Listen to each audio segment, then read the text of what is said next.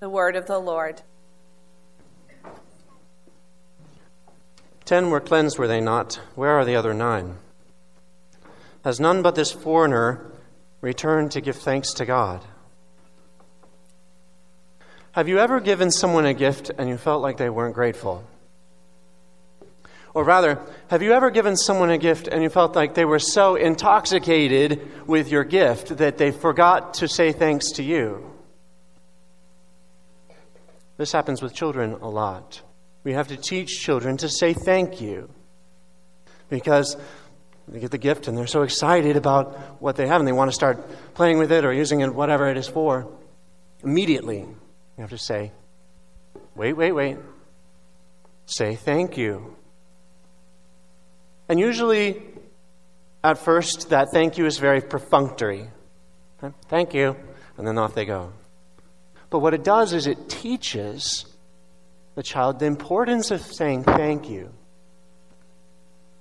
There are different levels of gratitude. We all know this, but maybe we haven't thought out what those levels are. Initially, there's kind of a gratefulness and a gratitude for the gift itself. Right? I'm so excited about this thing that I've been given. And as we mature, as we grow in the good habit or the virtue of thankfulness, of gratefulness, we go to being grateful for the giver because he's given me the gift. And then we grow to actually being grateful for the gift because it shows the love of the giver. So much so that the more grateful we are, the more we recognize that the gift is a sign of the love of the giver and not just given for its own sake. A real gift speaks volumes about the person giving that gift. In our first reading today, we see that Naaman, the Assyrian, has been healed of his leprosy. Now, if you know the story before what we heard today, uh, Naaman is one of the chief uh, leaders of, of Assyria. He's one of the chieftains, uh, nobles under the king of Assyria, so he's from a distant land. And he had a servant girl, just a little girl in his household, who was Hebrew. And she tells him, You know, there's a prophet in Israel who can heal you of your leprosy. So he takes the testimony of this little girl and he goes to Israel and he seeks out the prophet Elisha. And when he comes to the prophet Elisha's house with all his retinue and all his pomp and ceremony, the prophet Elisha doesn't even come out of his house. He just sends word to him. Says, Go bathe in the river Jordan seven times, and after the seventh plunge into the water, you'll be healed. And Naaman is angered by this. Says, I am who everybody in Assyria knows I am a really important person. And this prophet doesn't even think it's worth his time to come out of his house to speak to me. And his servants say, Look, if he asked you to do something outrageous, you would do it, right? So he's asking you to do something simple to go plunge into the water seven times. How much more ought you to do it because it's easy to do? And so Naaman humbles himself and he goes and he plunges into the water. And you know that the first six times he came out of the water just the same as he went in. It took an act of faith on Naaman's part to jump into the water that seventh time. Here we go again. And yet, when he comes out of the water the seventh time, he's completely cured of his leprosy. And the first thing he does is he runs back to Elisha and he says, Thank you. And Elisha, like a good parent, teaches Naaman to whom he's supposed to give thanks. Says, Give thanks to God. And Naaman's response is to take two mule loads of dirt back with him so that he will always have a piece of the Holy Land where he can pray to the God of Israel and no other God. Isn't this wonderful? It's a beautiful story about gratitude, and we see in it Elisha teaching Naaman how to be thankful.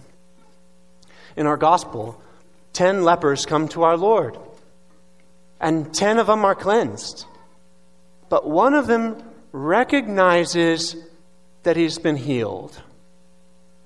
Ten were cleansed, but one of them realizes somebody cleansed him, somebody healed him. And rather than just being intoxicated with the gift of, I'm healed, he goes back to the one who healed him and he throws himself on his knees before him and he says, Thank you. He says, Thank you. My brothers and sisters in Christ, we have been given so much more than Naaman, so much more than these ten lepers. We have not only been healed of some physical malady, we owe everything to God. We owe everything. I have an idea. How about when you go home, you make a list of all the things that you are grateful to God for? A list of everything that you should be thankful for. And then thank Him for that, and then you're square. Don't forget to tally up how many breaths you've taken, how many times your heart is beaten. Everything in the world that God made and put in your life success in your job, love in your family. How can we ever thank God enough? How can we ever repay the debt of gratitude that we owe to God. If we are to kneel before our Lord and say thank you for everything that He has given us, it will literally take us an eternity to do that. That's the point of heaven. That's the point of heaven. And the point of the Mass, if you want to know what the point of the Mass is, is threefold. It's one that Christ comes to be present with us in the Blessed Sacrament body and blood, soul and divinity, so that the bread and the wine which are offered by us to God through the priest cease to be bread and wine. And though they have the appearance of bread and wine, they become substantially, and not just spiritually, they become substantially the body and blood, soul and divinity of Jesus Christ Himself, who gives Himself to you and to me. And the second reason for the Mass is that it's a sacrifice. We offer to God our gratitude and ourselves, our whole being, my mind, my will, my desires, my loved ones, my home, everything that I am, everything that I have with Christ.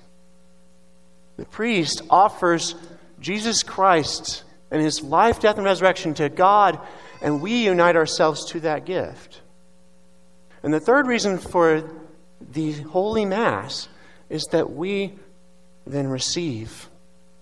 We receive Jesus Christ into ourselves. He gives us himself so completely so completely that we can be one with Him. Think about this. Think about how grand a gift this is. That we come here to Mass, and what do we do to show God that we're grateful? What do we do? How do we show Him? The first thing I would suggest is that the very first thing we do after we receive communion is that we thank Him on our knees. It's only fair. And that we should thank Him as long as He is physically present within us for the next 15 minutes after your reception of Holy Communion.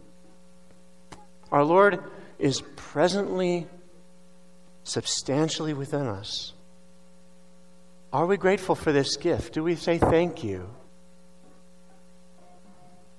My brothers and sisters, I think that what we'll find out if we start to make a practice of staying where we are and thanking God for a few minutes after Mass, for just a few minutes, is we'll find out that we're very much like little kids that need to be taught to be thankful. Because we find that 30 seconds is really long. It's very long to say thank you to the God of the universe for everything He's given me, especially here at the Mass. And that's okay in a particular sense, in that we are children who need to be taught to be thankful. And that the way we teach ourselves to be thankful is by thanking Him and taking the time and letting it seem perfunctory until it can really be from the heart and then taking times through the day and through the week to thank Him, to stop what we're doing and say, Dear God, you've given me all this. Why am I so angry? Or why am I so upset? Or why am I so complacent? Or whatever it may be. This is the foundation of the Christian life, is gratitude to God. This is why the word Eucharist is the Greek word Eucharistia, which means thankfulness.